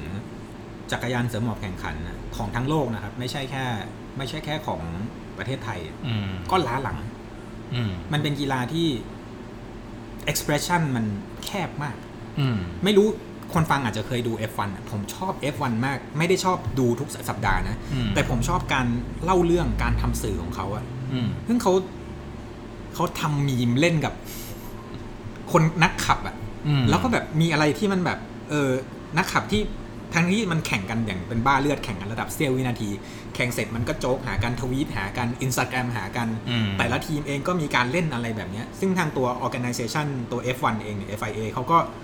เขาก็มีคนทำสื่อลักษณะนี้ออกมา ที่มันสอดคล้องเป็นอีโค y ิสเต็มที่แบบสนุกอะอืมมันสนุกอืนะมในขณะที่จักรยานมี UCI ที่เก่าคร่ำครึแล้วก็ทำอะไรตามกฎระเบียบไม่เห็นอกเห็นใจนักกีฬาในหลาย ๆ อย่างที่ผมรู้สึกว่าทำได้ดีกว่านี้อีกมากอืมอ่า แล้วยิ่งในมุมของจักรยานเสือหมอบถนนเนี่ย มันก็มีประวัติศาสตร์และวัฒนธรรม และขนบธรรมเนียมที่ผมว่าไม่ต้อนรับคนใหม่อืมนะครับอืมๆถามว่าเอาจริงๆนะไปถามผู้หญิงก็ได้ พวกผู้หญิงที่เพิ่งมาขี่จักรยาน ดูแข่งไหมไม่ดูเลยใช่ไหมอืมเออ ถามว่าคนชอบรถแข่งเขาดู F1 ไหมก็อาจจะไม่ดูก็ใช่อืมแต่มันเหมือนมี มี disconnection คือมีมีเขาเรียกอะไรอะ มันไม่เชื่อมโยงกันนะครับ ระหว่างไลฟ์สไตล์ของคนขี่จักรยานกับการแข่งขันอืมตอนแรกผมพยายามจะบีบมันเข้าด้วยกันอืมซึ่งพบว่ามันเป็นความผิดพลาดมากๆความผิดพลาดส่วนหนึ่งคือ มันเป็นกรอบที่โลกเขาตั้งไว้ธรรมเนียมของกีฬาจักรยาน และการเล่าเรื่องสื่อของสื่อจักรยานเนี่ยอืมมันอยู่ในกรอบนี้ มันมีความเชื่อมโยงกัน มันมีความ อีโก้ของมัน เช่นว่าแบบอืมนี่เป็นกีฬาที่มี heritage นะ แข่งกันมาเป็นร้อยปี ซึ่งตอนแรกผมก็อินกับสิ่งเหล่านี้นะอืมอ่าแล้วก็พยายามพุชออกไปให้คนอื่นเขาสนใจด้วยอืมไม่ต้องรู้ก็ได้นี่หว่า กูแค่ขี่อยากอยากขี่จักรยานกับเพื่อน แค่อยากขี่จักรยานตัวท็อปกับเพื่อนหรือจริงๆก็ซื้ออะไรก็ได้เหมือนแฟนผมเนี่ยเพิ่งมาขี่สมอร์ได้สองครั้งอืมก็แค่อยากขี่จักรยานสัปดาห์ละครั้งนะไม่สนใจเรื่องพวกนี้ก็ได้อืมซึ่งสิ่งที่เกิดขึ้นในวงการตลอดมาก็คือ ไม่มีใครไปให้พื้นที่ให้ภาษาให้คำศัพท์ กับคนที่สนใจจักรยานเสือหมอบในรูปแบบอื่น อืมอ่าอันตรงนี้คือมันคือ vocabulary ซึ่งผมว่าในเรื่องพอมองในมุมของเชิงภาษาอย่างเนี้ย การที่เราสนใจอะไรบางอย่าง แล้วเราไม่มีไวยากรณ์ในการพูดถึงมันนะมันไม่สนุก อืม อืม อืม อันนี้ผมเรียนรู้เรื่องนี้มาจากวงการอื่น ๆ แต่ก็แต่ก็ได้ตกตะกอนกับตัวเองเหมือนกันว่า โดยเฉพาะเวลาเราเขียนเรื่องบางเรื่องออกไป แล้วมันเป็นเรื่องที่เรากลั่นกรองออกมาก่อนในวงการจักรยานนี่แหละผมเคยเขียนบทความเรื่องภูเขาไม่เคยโกหกอืมอืมอืมซึ่งผมไม่รู้ว่าทำไม จนวันนี้มันกลายเป็นคำที่คนเขาพูดกัน เป็นชิ้นที่ผมชอบนะอืมอืมขอบคุณครับ แต่นั่นแหละเหมือนกับว่า บางทีในบางแวดวงที่มันไม่มีคนทำสื่ออย่างจริงจังอะ มันไม่มีคนเขาเรียกอะไรทำคอนเซปต์ให้มันเป็นรูปธรรมขึ้นมาอืมทำเรื่องที่มันเป็น abstract ให้มันเป็นรูปธรรมพอมันมี คำศัพท์เหล่านี้มีนิยามเหล่านี้ มีการอธิบายมีการเอ็กซ์เพรสความรู้สึกพวกนี้ออกมา เป็นตัวอักษรหรือเป็นคำพูดอืมอ่า ซึ่งมันต้องใช้การตกตะกอนพอสมควรใช่ไหมฮะอืมมันก็ทำให้คน enjoy กับมันได้ลึกขึ้นและมากขึ้น ผมว่าเพิ่งอืมครับผมว่าผมว่ามันเหมือนก่อนหน้านี้เราไม่ค่อยได้เห็นตัวเลือกอื่นๆ ใช่ใช่ใช่เนาะเราอาจจะย้อนไปมีนิยสารจักรยานไม่กี่เล่ม ใช่ แล้วเรื่องก็จะเป็นแนวข่าว อ่าเอ่ออุปกรณ์ใหม่ต่างๆนานาอ่าอืมที่มันพูดเรื่องอย่างอย่างที่สำเนียงที่ที่คุณพูดเนี่ย มันแทบจะไม่มีเลยจริงๆไม่มีอืมซึ่งก็อาจก็ก็เหตุผลหนึ่งก็อาจจะเพราะว่าคนอาจจะมองจักรยานเป็นแค่ hobby ที่คุณจะต้องมาอะไรกับมันมากมายอืมนะครับอืมแต่ก็ไม่ใช่ว่าทำไม่ได้ เพราะว่าในโลกที่ตอนนี้ทุกอย่างคือ niche ที่อืมคนสามารถสร้าง niche ของตัวเองได้ เราก็สามารถเพิ่ม layer ความความสนุกความซับซ้อน เพิ่มรสชาติของมันเข้าไปได้ อืมอืม นั่นก็น่าอาจจะเป็นสิ่งที่ผมอยากทำในอนาคตก็คือ เพิ่มเพิ่มสิ่งที่คนสามารถเข้าถึงมันได้มากขึ้น ในรูปแบบของการเล่าเรื่องในภาษาเป็นต้นอืมครับครับ ฟังคุณแล้วก็เลยนึกถึงเว็บไซต์จักรยานอันหนึ่งชื่อว่า Cycling Tips อ่าเอ่อแล้วคนอ่านประจำก็จะรู้จักนักเขียนชื่อเจมส์ฮวงอ่าซึ่งเป็นคนที่เก่งมากนะฮะ คือเขาก็เป็นสายแบบสายเสียงหมอกอะเนาะ ใช่ แล้วไม่มีวันหนึ่งก็เขียนรีวิวจักรยานคาร์โก้ไบ อ่าโอเคเห็นแล้วสนุกมาก อันนั้นสนุกมาก แล้วเขาก็บอกว่านี่คือจักรยานคันโปรดใช่ของเขาใช่ซึ่งพออ่านปุ๊บมันเลยทำให้เห็นด้านที่มันลึกขึ้นของใช่ของสื่อแนวนี้อยู่เหมือนกันครับนี่คือทางที่ดักกิ้งอยากจะไม่ครับไปปะแต่ก่อนเนี่ยผมให้ Cycling Tip เป็นเบอร์หนึ่งเลยเป็นเบนช์มาร์กเลยอืมผมว่าเขาทำได้ดีมากในแง่ของการเล่าเรื่องนักเขียนที่เขาใช้แต่เขาก็ยังอยู่ในกรอบของการเป็นแมสมีเดียซึ่งตัวคุณเขาชื่ออะไรนะ ที่เป็น founder จำไม่ได้แล้ว แต่ผมเคยคุยกับเขามของ Cycling Tip เนี่ยเขาบอกว่าเขาอยากเป็น The New York Times of Cycling นี่ยกทามที่พูดพูดถึงบ่อยนะ ใช่ใช่คือมันเก่งอะครับ มันเป็นอืมเป็นมีเดียที่เก่งที่สามารถ transition ตัวเองจากการเป็นหนังสือพิมพ์ที่กำลังจะเจ๊งอืมจนมาตอนนี้เขามีอยู่ได้ด้วย subscription ออนไลน์อืมแทบจะร้อยเปอร์เซ็นต์อืมเนี่ยอืมอ่าผมก็เข้าใจในมุมเขาที่อยากจะเป็นอย่างนั้น แต่ผมไม่ได้อยากเป็นอย่างนั้นอืมอืมตอนแรกก็ผมคิดว่าทำมาสิปีเนี่ยจักรยานคือทุกอย่างในชีวิต โตขึ้นเริ่มเห็นว่ามันไม่ใช่ ผมอยาก เอาความคิดสร้างสรรค์นี้ไปใช้กับเรื่องอื่นบ้างเหมือนกันอืมอ่าอืมอืมก็แต่ก็ไม่ใช่ว่าจะทิ้งอันนี้ อันนี้ก็ยังเป็นส่วนหนึ่งของชีวิตอยู่อืมครับครับเมื่อกี้คุณเล่าเรื่องการการประทะกันระหว่างความคิดเก่าความคิดใหม่ในวครังบการ ก็เลยนึกถึงเหตุการณ์หนึ่งขึ้นมาซึ่งดังพอสมควรเหมือนกัน ก็คือครับเหตุการณ์ที่บทความหรือท่าของคุณผมจำไม่ค่อยได้นะฮะอารมณ์เหมือนถูกก๊อปปี้ไปโดยนิตยสารจักรยานเจ้าหนึ่งครับแล้วนี่ในไทยหรือต่างประเทศในไทยเนยนะครับเออแล้วก็เหมือนจะ เอาตรงๆก็ก็เป็นดราม่าครับใส่กันระดับหนึ่งครับ แล้วคุณเองก็แสดงออกเต็มที่ว่าไม่เห็นด้วยในดักกิ้ง จริงเหรอ ลืมแล้วเนี่ย หลายปีแล้ว หลายปีแล้วนะย้อนอ่าย้อนหลังกลับไปแล้วคุณมองเห็นการพวกนี้ยังไงบ้าง เรื่องลิขสิทธิ์ผมผมไม่เห็นด้วยอยู่แล้ว เพราะผมเองก็เคยโดนนิตยสารในไทย ลอกบทความไปเจ็ดแปดครั้งอืม อืม อันนี้คือที่ยังไม่ที่ที่ไม่เคยบอกคนอื่นมาด้วยใช่ไหมผมบอกในเพจครั้งหนึ่งแต่ว่าพอมันเข้าสู่กระบวนการคดีความผมก็หยุดพูดอืม ครับแต่โดยหลักการก็คือไม่เห็นด้วยอยู่แล้ว คือจะใช้อะไรจะทำอะไรคุณต้อง เราเป็นคนทำสื่ออะเดี๋ยวก็น่าจะเข้าใจว่าเออมันมีมูลค่าของมันที่คนอาจจะเห็นว่ามันไม่ได้มีค่าอืมอ่าอืมดังนั้นผมก็จะเห็น ผมจะค่อนข้างซีเรียสกับเรื่องนี้อืมอ่าแล้วก็ไม่เห็นด้วยกับคนที่ขโมยไปไม่ว่าอะไรก็ตามอืมครับมันไม่ไม่มีเหตุผลพอเพียงที่จะทำอย่างนั้น ครับครับอืมคุณรู้สึกว่าเราเป็นคนแบบ อันนี้ถามตรงๆได้ ว่ารู้สึกว่าเราก้าวร้าวเกินไปไหมหรือว่ารู้สึกว่าเราแบบจริงจังเกินคนอื่นเกินเบอร์คนอื่นมากไปไหมคำถามนี้มีสองมิติใช่ไหมครับอืมก้าวร้าวเกินไปเนี่ยในมุมไหน อืม จริงจังก้าวร้าวกับจริงจังไม่ต้องมาด้วยกันใช่ไหมครับอืมอืมอือืมมผมถามในคนมุมคนอ่านดีกว่า คิดว่ายังไง ถ้าถามผมผมไม่ไม่ได้รู้สึกว่าก้าวร้าวขนาดนั้นหมายถึงว่าสิ่งที่คุณพยายามปกป้องในพื้นฐานของของงานตัวเอง ครับ หรือว่าในสิ่งที่อาจจะเคยมีดราม่าหรือว่าอืมไฮบางอย่างของอืมอุปกรณ์ที่คุณพยายามที่จะไปแก้ไขทำความเข้าใจอืมบางทีมันก็เป็นเรื่อง คือมันสมเหตุสมผลเนี่ยครับมัน make sense อืมแต่เพียงแต่ว่าด้วยด้วยภาษาและการและการเขียนละมั้งอืมมันอาจจะไม่ได้มีสำเนียงอืมบางคนอ่านอ่านอะเข้าใจครับเอออาจจะรู้สึกว่าเอ๊ะมันมันต้องโดนบ่อยอันนี้เบอร์นั้นเลยหรือเปล่าอะไรอย่างเงี้ยในเรื่องเนี้ย ผมถือว่าตัวเองซอฟต์มากเทียบกับในคนอื่นในวงการอืมที่มีคนที่หนักกว่านี้เยอะ ที่แบบอืมพร้อมจะชนตลอดถ้าไม่ถูกต้องกับความคิดของตัวเองอืมสิ่งที่ผมพยายามทำจากกับ Ducking Tiger เนี่ยผมเอาเอางานตัวเองเป็นคำตอบแล้วกันอ่าไอเดียเบื้องหลังทั้งหมดที่อยู่หลัง Ducking Tiger เนี่ยเหนืออื่นใดเลยเนี่ยเหนือเรื่องไลฟ์สไตล์เหนือเหนือเรื่องการเรื่องซื้ออุปกรณ์ เหนือเรื่องความสุขในการปั่นก็คือความรู้ อืมผมอยากให้มันเป็นที่ที่คนได้ความรู้ ปัญหาแรกที่ผมเจอในวงการตอนผมเข้ามาคือ ผมไม่รู้อะไรเลย ผมจะซื้อของอย่างหนึ่งผมต้องถามใครอืมใช่ไหมเรื่องที่ควรจะเป็นเรื่องเบสิกอย่าง จักรยานคาร์บอน วัสดุพวกเนี้ยมันต่างกันยังไงทำไมราคามันต่างกันอืมผมอยากให้แฟกต์ตรงนี้ออกมาได้ชัดเจนที่สุดอืมอ่า แล้วคุณจะตัดสินใจซื้ออะไรก็เรื่องของคุณอืมแต่คุณต้องเข้าใจก่อนว่ามันคืออะไร มันจะมีแบบว่า เฮ้ย คาร์บอนเหมือนกันของจีนของก๊อฟอืมทำไมไม่ซื้ออันเนี่ยทำไมต้องไปซื้อคาราแสนอ่าอืมก็ก็แฟร์นะคุณอยากซื้อของถูกก็ได้ แต่คุณต้องเข้าใจก่อนว่า มันจะทำมันมีข้อเสียอะไรบ้าง และของดีที่มันแพงเนี่ยมันเพราะอะไรบ้างอืมอ่าอืมแม้กระทั่งเรื่องการฝึกซ้อมที่มันวงการนี้มันน่าปวดหัวมากเนี่ยมันมีความเป็นมายาเยอะมากครับเออมันมีความเป็นหมอดูเยอะมาก ซึ่งทั้งนั้นที่เรื่องพวกนี้มันเป็นวิทยาศาสตร์ และ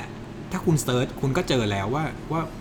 ความจริงคืออะไร นะมันไม่ใช่เรื่องที่ต้องเดาอะครับอืมอ่า ผมไม่รู้ว่า เพราะอะไรมันถึงไม่พูดกันตรงนี้ แต่มันมีความ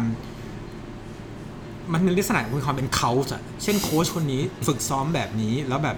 มันไม่ใช่วิทยาศาสตร์ในบางเรื่อง ผมอยากจะแย้ง แต่ก็อ่าเรื่องของเขาอืมแต่ถ้าคุณพยายามสักนิดนึงคุณจะรู้ว่าคุณสามารถหาข้อมูลพวกนี้ได้ แล้วฟรีด้วยอืมไม่ต้องให้ผมมาเล่าให้ฟังก็ได้ อย่างเงี้ยมผมเลยอยากจะ เอาไอ้ความเป็นหมอกตรงเนี้ยออกไปจากวงการให้หมด นั่นคือ นั่นคือสิ่งที่อยู่เบื้องหลังทุกอย่างเลยคือเอาความรู้ที่มันเป็นกลางออกมาวางแบร์ให้เห็น แล้วคุณก็ไปตัดสินใจกันเอาว่าจะทำอะไร การเลือกซื้อของการฝึกซ้อมการอะไรก็แล้วแต่อ่าก็เลยเป็นลักษณะข้อมูลในเว็บไซต์ก็จะเป็นลักษณะเป็น informative มากกว่าอืมแต่ไม่ใช่ suggestion คืออมผมจะไม่ไปบอกว่าต้องซื้ออะไรหรือแนะนำอะไรอืมคุณแค่รู้ว่านี่คืออะไร แล้วคุณก็ไปตัดสินใจกันเอาเองอืมอ่าแต่มันก็จะมีคนที่อย่างที่บอกคือ ฉันคิดอย่างนี้ ฉันจะชนอย่างนี้อืมอ่า ซึ่งวิธีการของผมเนี่ยผมก็ไม่รู้ว่าหลายคนมองว่าแรงหรืออะไรหรือยังไง อันนี้ไม่สนใจ ผมคิดว่าดีอืมอืมชนตรงไปเลยใช่ไหมใช่มีหลายเรื่องนะที่ที่เท่าที่จำได้ครับมีเรื่องแต่ถ้าถ้าผมพูดผิดขอขออภัยนะได้ได้มีเรื่องลูกอะไรวะลูกลอกเซรามิกหรือว่าอ่าเรื่องเรื่องตีนผีเออตีนผี oversize แล้วมีในเรื่องอ่าล่าสุดอย่างเรื่องตะเกียบ ตะเกียบตะเกียบของจักรยาน แบรนด์หนึ่งอยู่ดีก็หักอะไรเงี้ยฮะผมไม่ได้พูดเรื่องนี้ อันนี้อาจจะจำจากผิดจากอ๋อจากโอที่เคอื่นโอเคคโอรับเคโอเคอาจจะเป็นดราม่าอ่าเรื่องหนึงอ่าเอ่อมีเรื่องรองเท้าอะที่รองเท้าอ่าที่คุณคุณเขียนอ่าไปมีเรื่องฮาร์ดเรทอ่าการฝึกซ้อมครับ คือเราทำไปเยอะมากขนาดนี้แต่ผมสังเกตว่ามันก็ยังมีความเข้าใจผิดๆอยู่ ซึ่งไม่เป็นไร เราไม่ได้ต้องการที่จะไปเปลี่ยนความคิดคน ทุกคนมีสิทธิ์เชื่อในสิ่งที่ตัวเองอยากเชื่อ แต่ถ้ามีคนมาถามผมว่า เฮ้ยเรื่องนี้คือยังไงนะอืมผมก็จะโยนบทความนี้ให้เขาอ่านอืมอ่าผมไม่ผมไม่ได้ต้องการที่จะให้ทุกคนคิดเหมือนเราอืมนะครับมันคงน่าเบื่อถ้าเป็นอย่างนั้น ทุกไอ้คนก็จะคิดเหมือนดักกิ้งไทเกอร์ซึ่งไม่ไม่ไม่สนุกเลยไอ้บทความความรู้นี่คนอ่านเยอะไหมมันเป็น reference ครับลักษณะที่ว่าก็มีคนอ่านเรื่อยแต่ว่าไม่ได้แบบเปรี้ยงป้างขนาดนั้น ถ้าเทียบกับๆเรื่องที่น่าสนใจในบางมุมก็ก็เปรี้ยงเหมือนกัน อยู่ที่วิธีเล่าด้วยมากกว่าอืมเรื่องบางเรื่องผมก็อยากให้มันเป็น factual ไป เรื่องบางเรื่องมันมี story เข้าไปได้แล้วมันทำให้คนจำได้มากขึ้น เราก็จะเล่าแบบนั้นครับอะไรอย่างนั้นอืมนอกจากเว็บจักรยาน ตอนนี้คุณทำ book clubขึ้นมาชื่อว่าครับคิดดีบุ๊คคลับนะครับซึ่งก็สนุกมากเคยเคยไปร่วมสองสามทีครับคุณอ่านหนังสือเยอะมากครับ มีทั้งเคยไปส่องดู มีหนังสือการหรือจักรยานโอเคมีอยู่แล้วหนังสือการตลาดหนังสือเรื่องอ่าดิจิทัลมีเดียออนไลน์ครับต่างๆสิ่งเหล่านี้ที่เราอ่านเนี่ยมันมีผลในการทำงานเราไหมมากเลยครับ มีตัวอย่างชัดๆเนี่ย อืมหรือว่ามันเป็นในภาพรวม มีครับมีก็ก็มีอืมมันจะมีหนังสือบางเล่มที่ผมมองว่ามันเป็นเหมือน textbook ที่เราไม่ได้ไปอ่านในมหาลัย มันเป็น textbook ที่มันเป็น textbook for life อะครับใช้ได้ทั้งชีวิต พวกนี้มันจะเป็นลักษณะของงานที่มันเป็น concept ที่มันมีอิทธิพลกับเรามากแล้วเปลี่ยนชีวิตเราอืมยกตัวอย่างเล่มหนึ่งเลยคือ หนังสือชื่อ Deep Work อืมของคุณ Cal Newport อืมเรื่องนี้ผมพยายามดันให้เป็น textbook ที่ทุกคนใน book club ต้องอ่านแต่มันมันสอนถึงการ การทำงานที่เราโฟกัสจริง ๆ และการปรับชีวิตให้สามารถทำงานที่เราโฟกัสได้ลึกมอะไรอย่างนั้นนะครับอืมจะมองว่าเป็นแนวเซลฟ์เฮลก็ใช่ แต่ก็ไม่ใช่ซะทีเดียว เพราะมันเหมือนเป็นเป็นปรัชญาการทำงานมากกว่าอืมอ่านี้มันก็เปลี่ยนวิธีคิดของว่าเอ้ยแทนที่เราจะ multitask เราทำอะไรหลายอย่างพร้อมกัน ผมเป็นคนที่ทำ multitask ได้ดีเพราะทำงานทำอะไรเร็วอืมอ่า แต่พอลองอ่าเอาแนวคิดเข้ามาปรับใช้ ก็พบว่าเฮ้ยการที่เรานั่งโฟกัสเขียนบทความเรื่องหนึ่งสามชั่วโมงรวดอย่างเงี้ยอืมปรากฏว่าได้งานที่ดีกว่า ประหยัดเวลาโดยรวมมากกว่าอืมนะครับก็จะมีหนังสือลักษณะเนี้ยที่เป็นเหมือน ภาษาอังกฤษเรียกมันเป็น keystone อะเป็นเหมือนเสาหลักในชีวิตเราอะอืมอยู่หลายเล่มนะครับอืมเล่มล่าสุดที่อ่านเนี่ยก็สนุกมากเป็นหนังสือของอ่าเป็นหนังสือของคนเบลเยียมนะครับ ที่เขาทำงานเป็น therapist เป็น therapist ภาษาไทยเรียกอะไร นักบำบัดนักบำบัดอืมอ่านักจิตบำบัดอืมซึ่งเขาโฟกัสในเรื่องของความสัมพันธ์และการมีชู้อืมอ่าเมื่อกี้ผมพูดเรื่องเขาเป็นคนเบลเยียมเขาพูดได้เก้าภาษาเป็นผู้หญิงนะครับอืมอืมแล้วเขาพูดในเรื่องของการมี a แฟร์หรือการมีชู้เนี่ย ที่เปิดโลกผมมากเลย ไม่ได้ว่าแนะนำให้ทุกคนมีชู้นะแต่ว่าอย่างอะผมวันนี้นอกเรื่องนิดนึงนะอ่าอ่าอ่านิยามของคำว่าความรักของคนสมัยใหม่เนี่ยคำว่าความรักจริงๆเนี่ยนิยามของมันเนี่ยมันมีการ วิวัฒนาการ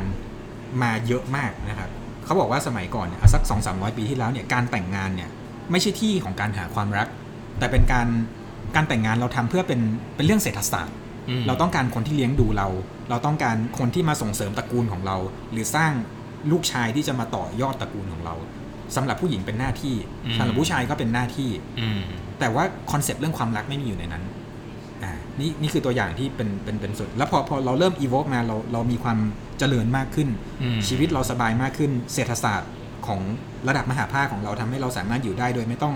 พึ่งพาครอบครัวอีกฝั่งหนึ่งอย่างเงี้ยอืมเราเริ่มเอาความความรักเข้ามาใส่อืมตอนนี้กลายเป็นว่าความรักคุณต้องเริ่มด้วยความรักก่อนถึงจะแต่งงานกันได้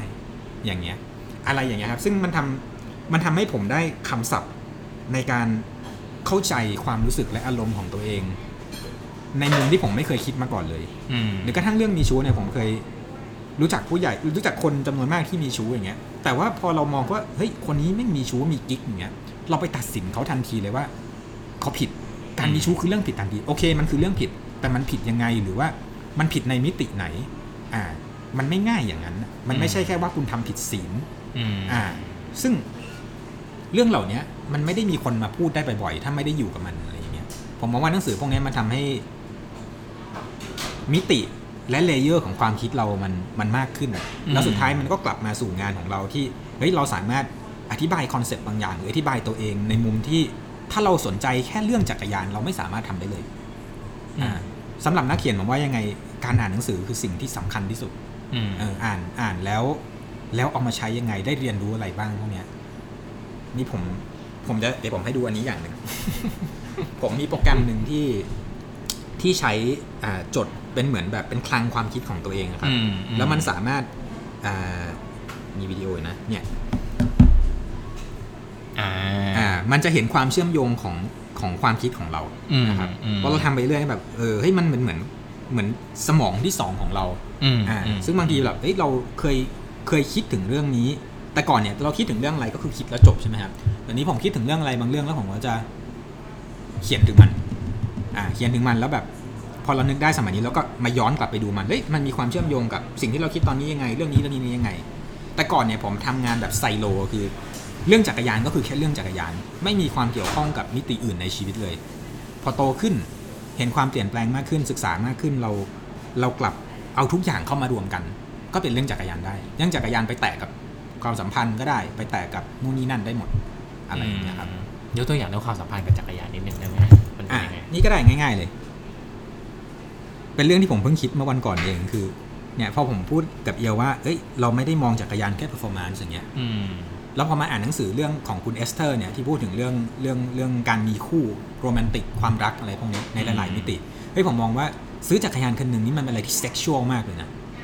เออมันมีความรู้สึก เหมือนเราหาคู่ ยิ่งถ้าคุณเป็นคนที่อินจักรยานอย่างเงี้ยแล้ว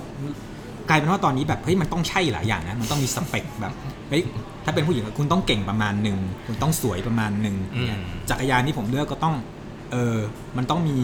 ประสิทธิภาพดีประมาณหนึ่งขณะเดียวกันก็ต้องมีภาพลักษณ์ที่เราชอบเราอยากดูทุกวันอืมอะไรอย่างเงี้ยอืมซึ่ง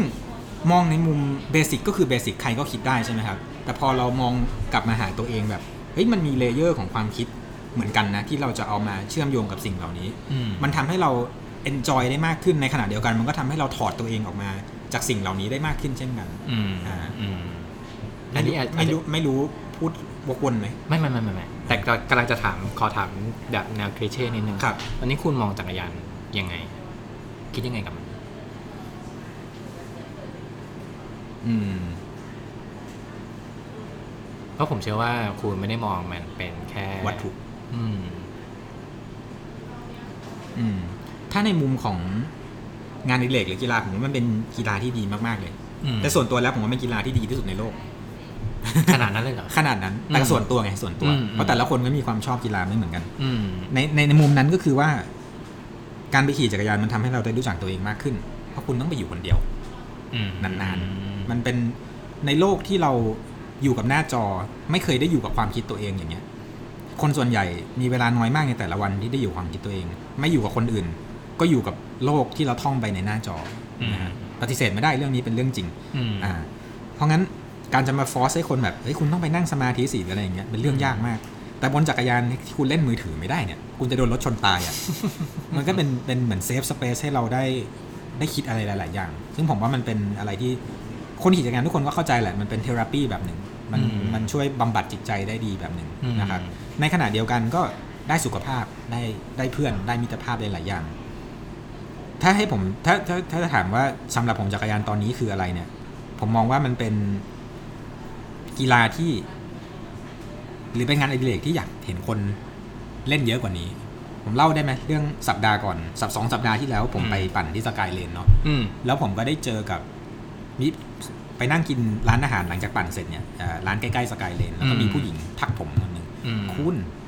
ว่าใครวะไม่เคยรู้จัก แล้วก็เฮ้ยเขาคือเพื่อนนักเรียนทุนที่ได้ไปเรียนที่อังกฤษด้วยกัน รุ่นเดียวกันอืมซึ่งไม่ได้คุยกันมาเป็นสิบกว่าปีแล้วอืมแล้วอ้าวทำไมใส่ชุดปั่นล่ะเขาก็เห็นอ้าวทำไมเราใส่ชุดปั่นกันล่ะใช่ไหมแล้วก็ได้คุยกับเขาว่าแบบเฮ้ยเขาเพิ่งปั่นจักรยานได้สามเดือนอืมอ่า แล้วก็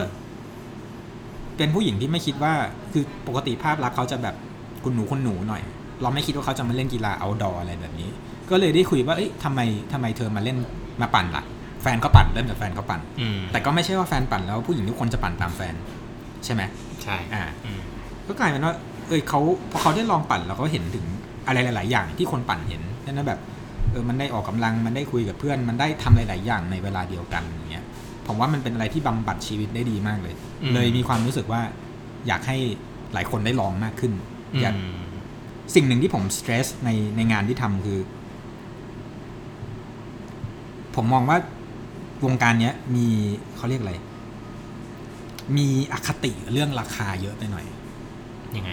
ก็คือว่าเวลาคนนอกมองเข้ามา โอเค มันเป็นกีฬาที่มีอุปกรณ์ใช่ไหมครับ มันมีค่าใช้จ่าย มันไม่เหมือนคุณซื้อรองเท้าวิ่งคู่ละสามสี่พันอย่างเงี้ยอืมราคาเท่าไหร่ถามก่อนละจักรยานราคาเท่าไหร่ ซึ่งคำถามโง่ๆง่าย ๆ แบบเนี้ย มันเป็นกำแพงมากเลยอืมมันก็ว่าเอ้ยโอ้โหแพงจังไม่เล่นละเราบอกว่าสามแสนคนก็จะรู้สึกว่าโอ้ใช่นี่ต้องจ่ายเยอะขนาดนี้เลย แต่ในขณะที่ เฮ้ยสามแสนที่ผมขี่เนี่ยโอเค ผมขี่รถแพงโดยส่วนตัว แต่ว่าผมอยู่กับมันอยู่กับวงการนี้อืผมจะขี่รถถูกก็ได้ผมไม่ได้ไม่อืมแต่มันไม่ได้แปลว่าคุณเข้ามาแล้วคุณต้องไปถึงยอดพีระมิดนี่หว่าอืมเพราะในขณะที่คนส่วนใหญ่ขี่จักรยานแค่สัปดาห์ละครั้งสองครั้งนี้คุณขี่รถอะไรก็ได้อืมอ่ากลายเป็นว่าพอโฟกัส ในบทสนทนาส่วนใหญ่ มันเป็นเป็นเรื่องราคาและเรื่องอุปกรณ์แล้วอะ่ะมันทำให้เราไม่มีพื้นที่ในการพูดคุย มิติอื่นๆของจักรยานสักเท่าไหร่ โดยเฉพาะในวงการเสือหมอบนะครับอืมถ้าเป็นพวกออเด็กอย่างเงี้ยผมว่าเขามีมายเซตที่ต่างกันไปเลยอืมอ่าพวกนั้นคือขี่เพื่อไปขี่อืมอ่าหรือพวกทัวริงอย่างนี้คือขี่เพื่อไปขี่อืมอ่าผมอยากจะลดกำแพงตรงนั้น ในวงการจักรยานนี้ด้วยอืมมันอาจจะเป็นคำขยายไปว่าทำไมเอาแล้วทำไมไม่ทำเรื่องจักรยานอื่นบ้างอืมถ้ามีคนถามคือไม่สนใจ เหมือนคนชอบรถสปอร์ตนะครับอืมเราชอบรถสปอร์ตแต่เราอยากให้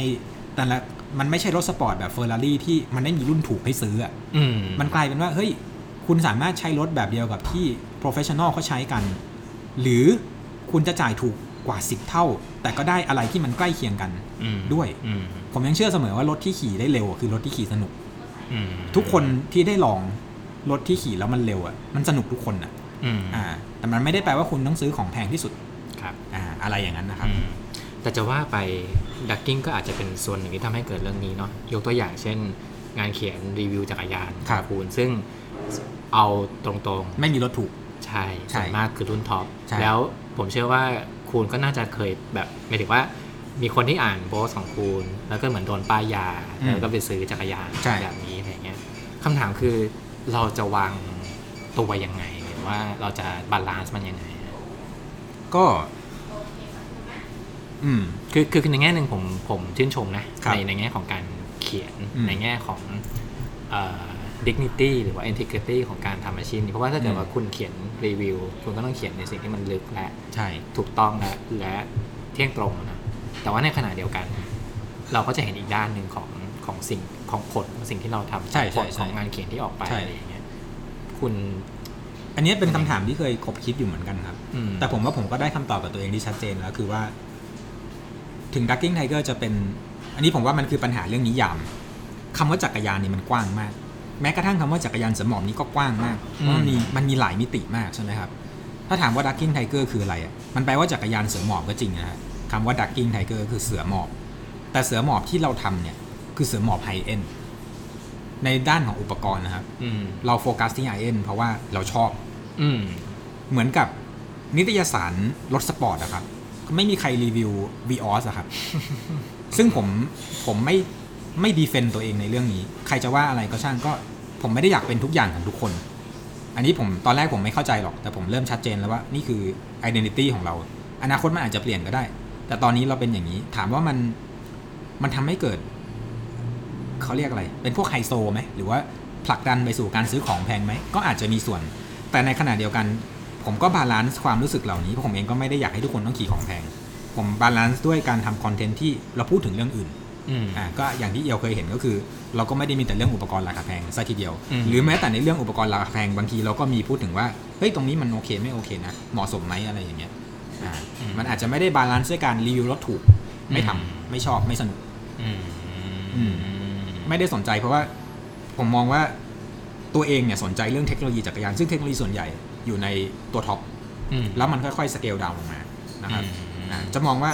อ๋อวันก่อนผมเคยเนี่ยผมให้ดูรูปนี้อืมผมเคย discuss กับเพื่อนเรื่องอ่าภาษาอังกฤษเขาเรียก idea adoption curve อะครับคือยังไงครับอ่าจะให้ดูรูปเออวาดไว้พอดี ก็คืออย่างในเรื่องเทคโนโลยีอย่างเงี้ยถ้าเราอืมมองว่าคนที่ใช้เทคโนโลยีเนี่ย เราเราเราพลอตกราฟออกมาอืมมันจะมีพวก early adopter คนที่ซื้อเทคโนโลยีใหม่ล่าสุด iPhone 12 13 14 ต้องซื้อก่อนคนอื่นอืมใช่ไหมราคาสูง พวกนี้ราคาไม่ใช่ factor อืมแต่เขาสนใจถึงเทคโนโลยีถึง innovation อืมอืมแล้วก็จะมีพวกที่เราเรียกว่าตรงกลางที่อยู่ตรงกลางของ curve เนี่ยซึ่งคือคนส่วนใหญ่ใช่ไหมครับถ้ามองเป็น curve หลังเต่าอืมอ่าคนที่อยู่ตรงกลางก็คือ mass market อืมอาจจะไม่ได้ซื้อรุ่นล่าสุด อาจจะซื้อรุ่นล่าสุดที่ไม่ใช่ตัวท็อปอืมอ่าคือก็สนใจเทคโนโลยีระดับหนึ่ง แต่ก็ไม่ได้ว่าเฮ้ยฉันต้อง ต้องมาเหนือคนอื่นถ้านึกถึงง่ายที่สุดคือ macbook air ครับของ Apple อืมรุ่นแรกที่ออกมาเนี่ย บางมากบางอืมที่สุดในโลกตอนนั้นอืมแต่ปัญหาเยอะมาก ไอคนที่ซื้อเขาไม่ได้แคร์อืมเขาแค่อยากอยากอยู่กับอนาคตอืมันเหมือนคำที่มีคนพูดว่าอะไรนะ the future is here not อืม evenly distributed อืมมันก็มีคนกลุ่มหนึ่งที่เขาอยากจะอยู่ในที่สุดอะอ่าแล้วก็มีคนอีกกลุ่มที่อาจจะยังใช้พิมพ์ดีดอยู่อืมใช่ไหมครับอืใช่อ่า นั่นคือเรื่องของการ adopt เทคโนโลยี แต่ในขณะเดียวกันถ้าเราพูดถึงสื่อเนี่ยมันก็มีการ adopt ไอเดียด้วยเช่นกันอืมนะครับผมเพิ่งเคยนึกเรื่องนี้แหละว่าเฮ้ยแล้วจริงๆ DT มันคืออะไรวะเหมือนที่เราบอกว่าคำว่าเสือหมอบมันกว้างมากใช่ไหมครับอืมก็ผมก็ชัดเจนมากขึ้นว่าโอเค เราเป็นเสือหมอบไฮเอ็นเพราะเราโฟกัสไม่ใช่ความไฮเอ็นหรือความแพงของมัน แต่โฟกัสที่เทคโนโลยีของมัน เราชอบเทคโนโลยีใช่ไหมครับก็เลยเออมาตกตะกอนว่า เฮ้ย ตัวเราเนี่ยคือ early adopter ของ innovation จักรยานอืมและนั่นคือสิ่งที่เราอยากถ่ายทอดให้คนอ่านเราอ่านอืมเพราะงั้นแล้ว DT ไม่ใช่ mass media ในเรื่องของจักรยานถึงแม้จะมีคนอ่านเยอะอืมอ่าเพราะโฟกัสของเราอยู่ที่ด้านซ้ายสุดของของ adoption อ่าคนที่ขี่ mid range คนที่ไม่ได้สนใจเสือหมอบรุ่นล่าสุด ก็คือจะเป็นเลด adopter พวกเนี้ยเราไม่ได้ไปแคร์เตอร์เขาเลยอืมซึ่งผมไม่คิดว่าตัวเองผิด เพราะเราเลือกสิ่งที่เราทำแล้วอืมนะครับอืมเราไม่ต้องเป็นทุกอย่างของทุกคนอือ่าม เพราะงั้นคนที่รับเราแล้ว enjoy กับเราก็คือคนที่ลักษณะคล้าย ๆเราอ่าคนที่ติดตามเทคโนโลยีล่าสุดในวงการ หรือแม้กระทั่งเรื่องที่เป็นดีเบตเป็นอิชชูในวงการการแข่งขันอะไรอย่างเงี้ยอืมอ่าอืมซึ่งกลับมาที่คำถามเดียวว่า แล้วแล้วรู้สึกไหมว่าเราไปทำให้มันเกิดสภาวะบางอย่างที่ไม่น่าพึงประสงค์ เช่นคนอืมคนเห่อของแพงอืมอะไรอย่างเงี้ยอืมผมว่าตรงนี้ถ้าด้วยคอนเทนต์อีกประเภทหนึ่งที่เราทำที่ ถ้าสังเกตก็คือ DT ค่อนข้างเป็นเหตุเป็นผลเนาะอืมอ่า มันจะมีความ balance และความแฟร์ในหลาย ๆ อย่างที่เราทำอืมของที่ดีอาจจะแพงแต่เราก็ไม่ได้บอกว่าต้องซื้ออืมอ่าคุณตัดสินใจเอง เรา respect คนอ่านพอว่า เอ้ยถ้าคุณมีเงินซื้อจักรยานคันละหกเจ็ดหมื่นคุณน่าจะฉลาดพอที่จะตัดสินใจได้ด้วยตัวเองโดยที่ไม่ต้องรอใครบอกอืมอ่าแล้วอาจจะเป็น information หนึ่งที่คุณใช้ประกอบการตัดสินใจ แต่คุณไม่ต้องซื้อตามเราก็ได้อืมอ่า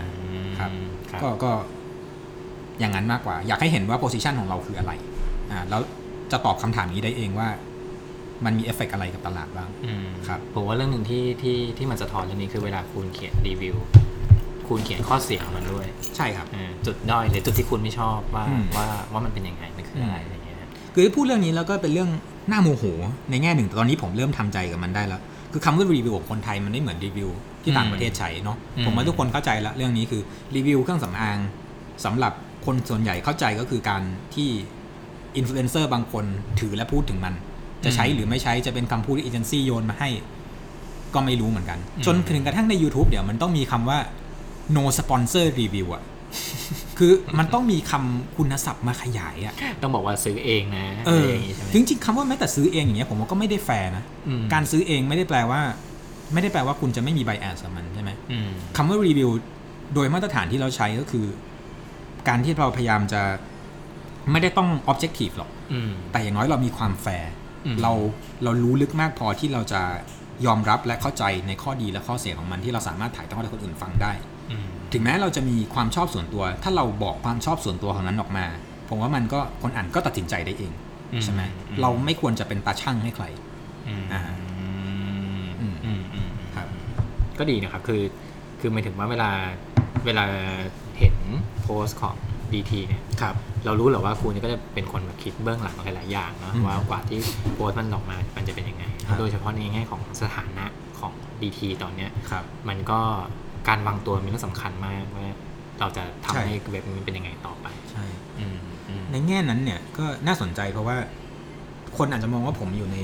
วงการแบบอยู่ตรงกลาง รู้จักทุกคนนู่นนี่นั่นอะไรเงี้ยอืมแต่โดยการประพฤติแล้วเนี่ย ผมอยู่ห่างมาก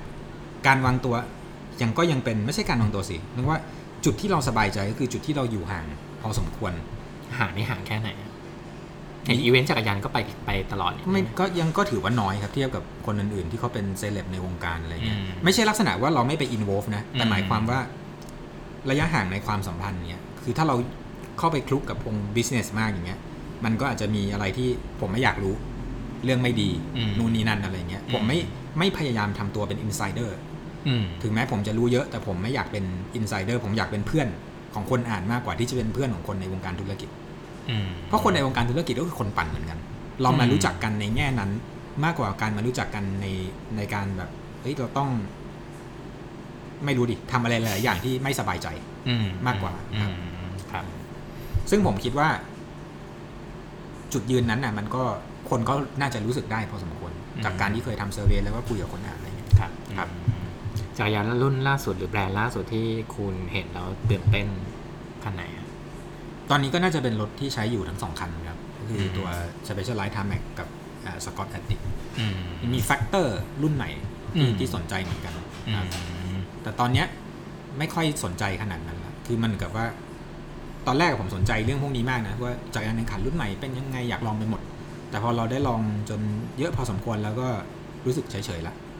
เหมือนเราเป็น early adopter ในตอนแรก ใช่ใช่อืมก็เริ่มเริ่มเริ่มลดละวางได้มากขึ้น แต่ก่อนแต่งรถตัวเองก็มันพยายามดันให้มันสุดทาง ไม่ไม่ใช่สุดทางในเรื่องงบ แต่สุดทางในเรื่อง performance ที่เราคิดว่า เฮ้ย ถ้ามันดิถ้ามันเร็วที่สุดเท่าที่จะทำได้มันจะเป็นยังไงวะอืมตอนนี้เริ่มกลายเป็นว่า เราก็ไม่ได้ไปแข่งขันอะไรขนาดนั้น เราแค่ enjoy ในการขี่รถที่ที่ดีอืมก็พอแล้ว ชีวิตด้านอื่นของคุณที่ไม่ใช่จักรยานนี่เป็นไงบ้างครับตอนนี้สบายดีไหม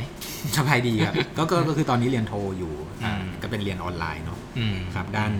New Media and Digital Culture ที่มหาลัยอัมสเตอร์ดัมก็ยังเป็นเรื่องเรียนเรื่องสื่ออยู่ใช่ครับ อืมแล้วก็แต่ชีวิตผมว่าชีวิตจักรยานกับชีวิตปกติมันค่อนข้างจะเหมือนกัน อืมเพราะว่าจักรยานก็เป็นส่วนหนึ่งของชีวิตตื่นเช้ามาผมอ่านข่าวจักรยานละอืมตกเย็นอาหารละคือความเคลื่อนไหวแล้วก็ กลายเป็นว่ามันเป็นส่วนหนึ่งที่เราไม่ได้มองว่ามันเป็นงานอืมเป็นเรื่องแยกออกจากกันอะไรอย่างเงี้ยอืมครับครับก่อนมาสัมภาษณ์คุณนี่ผมเพิ่งรู้ว่าคุณพ่อของคุณไพฑูรย์ธัญญาอันนี้คือนามปากกานะใช่ครับ เป็นนักเขียนในกลุ่มนาครซึ่งใช่ครับ ซึ่งทีนี้ถ้าเกิดว่าคน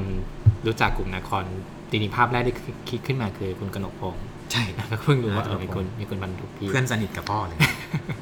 พ่อได้อ่านงานของดักกิ้งบ้างไหม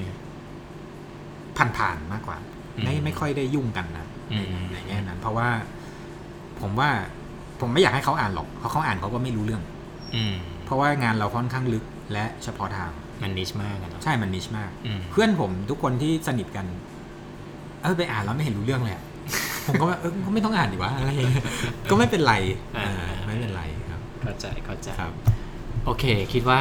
คุยกันมานานแล้วเหมือนกันน่าจะน่าจะไม่ใช่ผมพูดคนเดียวนะที่อัดมาจากไหนสนุกดีครับได้เห็นครับได้เห็นเบื้องลึกของดักกิ้งซึ่งเชื่อว่าคุณไม่เคยพูดหลายหลายเรื่องคุณไม่เคยพูดมาก่อนเลยนะ ไม่เคยพูดครับอืมอืมครับ ก็หวังว่าคนน่าจะเข้าใจและรู้จักดักกิ้งมากขึ้นนะครับแล้วเขียนกันไปเลยก็ได้คิดอะไรมากมายอันนี้ขอคำถามสุดท้ายแบบครับสูตรเลยครับฝากอะไรถึงคนอ่านไหมครับอื้อหือ ไม่มีครับงี้ดีกว่าอืมผมว่า enjoy กับงานอดิเลกของเรานะฮะอย่าคิดมากอืมอืมปัดไปเถอะถูกต้องมีความสุขยังไงก็ทำไปนะคใช่รับผมใช่โอเค วันนี้ขอบคุณคุณคูณดักกิ้งไทเกอร์มากเลยนะครับผครับมขอบคุณมากเลยครับขอบคุณครับ